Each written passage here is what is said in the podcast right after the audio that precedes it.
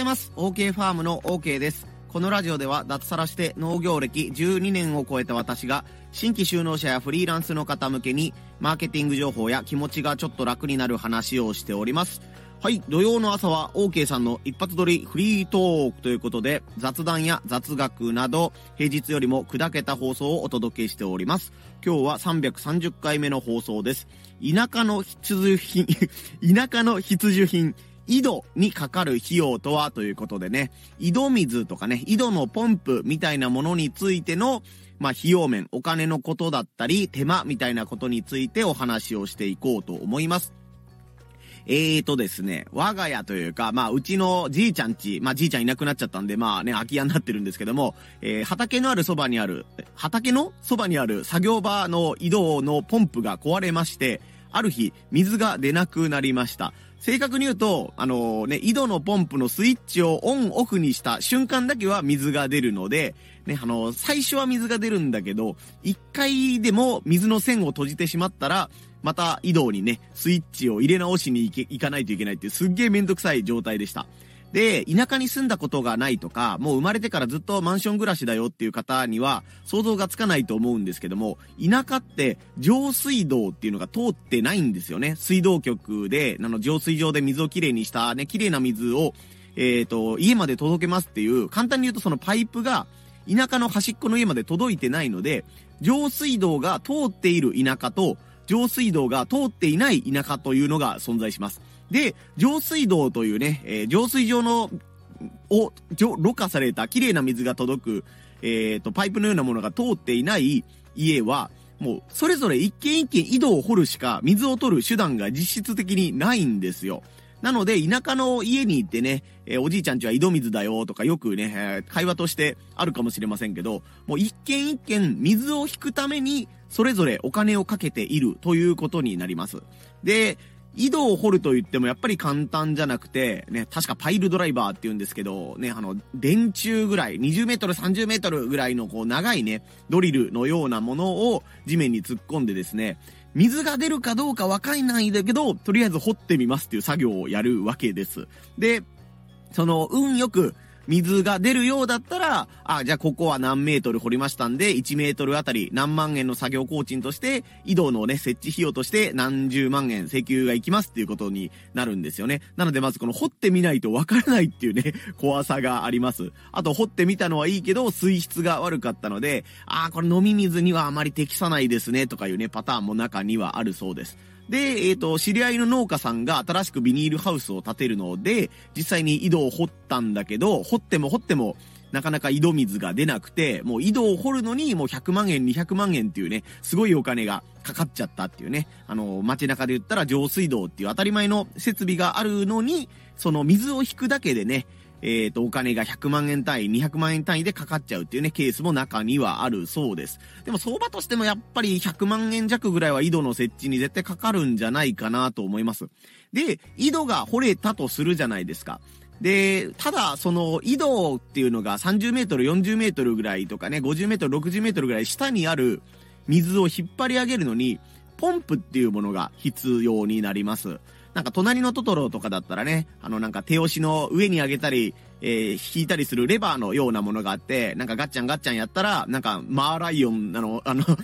シンガポールでしたっけ？マーライオンの口みたいな感じで、あーってこう水が出る、あの、手動ポンプみたいなものもね、あもちろん設備としてはあったりすると思うんですけども、今はやっぱりもう、電動でね、コンセントを挿して、100V とか 200V のコンセントみたいなものを使って、モーターで井戸水を引き上げるというのが一般的だと思います。なので、井戸が完成したよと言っても、上のポンプがないないと、なんというかその水をね、引き上げることが現実的にはできないんですよね。で、そのポンプのお金が今回僕が修理してね、えっ、ー、と、まあ、あの、自分の父親の方が、まあ、じいちゃんちの空き家の分でってことで出してくれたんで、僕はまあ、お金を払わなくて済んだんですけど、えっ、ー、と、それがやっぱり都合、今回50万円ぐらいかかりました。ええー、って思ったんですけど、やっぱりポンプそのものの代金が30万円から40万円ぐらい。で、1日がかりでしたね。朝、大工さんじゃなかった、その作業者さんが来てくださって、まあ、夕方の3時頃かな、までね、ほぼ丸1日作業してくださったので、その設置費とか部品代もろもろ込みで10、10万円ぐらいをプラスするので、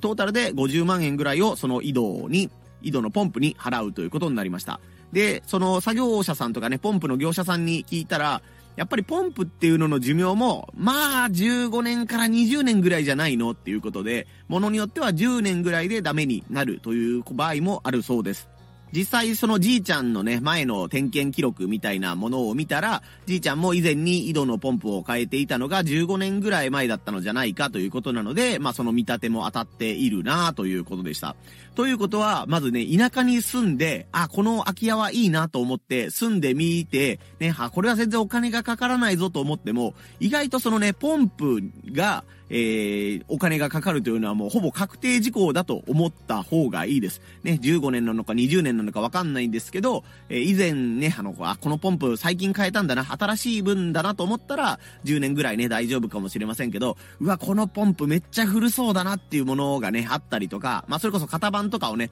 写真に撮ったら、それが大体いつ頃生産されたものかというのもわかるようなので、ね、これから新しいね、あの、新しく田舎暮らしをして家を探しているとか、まあ、田舎のね、おじいちゃんちが空き家になってとかいうことを考えたりしている人は、ぜひこのね、ポンプ、井戸代っていうところにも意外とメンテナンスにね、えー、時間とかお金がかかっちゃう場合があるよっていうことをね、えー、知っておいていただけたらと思います。ちなみにね、この井戸水のいいところは、やっぱりあの、夏は冷たくて、冬は暖かいというかぬるいぐらいのね、えっ、ー、と、外気温と比べて人間に対してちょうどいいぐらいというか、快適な水が出てくるというものがあります。それこそさっき言ったみたいに、地下深くにね、水があるので、外気温のね、地上の温度の影響を受けにくいというのがあるそうです。ただ、まあ昔はね、なんか井戸水だからいいよね、井戸水だから綺麗だよねっていう風に言われてましたけど、最近はやっぱりあの飲み水として、えっ、ー、と、飲んだりする場合は、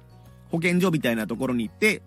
水質調査みたいなことをしてもらうのが望ましいようです。特にあのね、田舎でカフェをやりたいとか、お菓子屋さんをやりたいとかね、ケーキ屋さんをやりたいとか思っている人は、その家はいいんだけど、そこの水はどうなんだろうかっていうところもね、えー、チェックしないといけない項目になると思います。まあ、あとデメリットとしては停電になったらもう水が出ないという話ですよね。皆さんあの、上水道とか来てるところだったら、もう停電してても、あの、レバーを上げたらちゃんとトイレの水も出るし、ね、手洗い場の水とかも出ると思うんですけども、さっき言ったように、組み上げる、地中深くにある水を組み上げるので、ポンプというのは電気がないと、えっ、ー、と、全く機能しません。なのでね、あの、近くで雷が落ちて停電があったよってことになると、まあ、家の中が真っ暗だねとかいろいろ困ることがあると思いますけど、水が本当に出ません。一滴も出ません。なので、この点はね、あの、避難所のようなところだったら非常用電源という、とかもの、というものもあったりするそうですけども、一般家庭でね、そういったものがないという方がまだ多いんじゃないかなと思うので、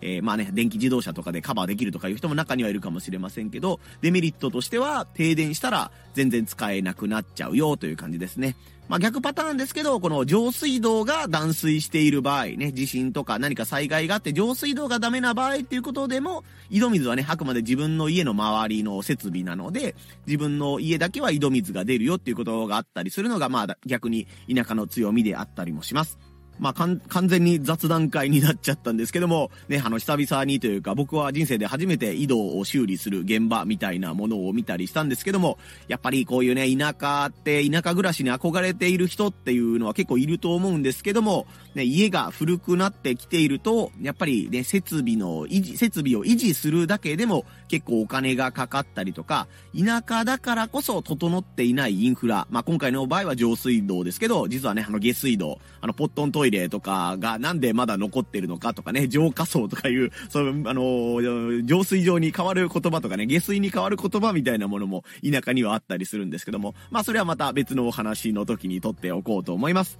今日は井戸水のね、維持費みたいなことについてお話をしてみました。普段は農家の方とかフリーランスの方向けにマーケティング情報や気持ちがちょっと楽になる話というテーマで一日一つお話をしています。平日の放送にもぜひ遊びに来てください。はい、それでは皆様腰痛にならないように肩を上げ下げしたり腰を回したりしながら体をリラックスさせてあげつつ今日やるべきことに向かって頑張っていってみてください。ここまでのお相手は OK ファームの OK でした。また遊びに来んさい。ほいじゃまたのー。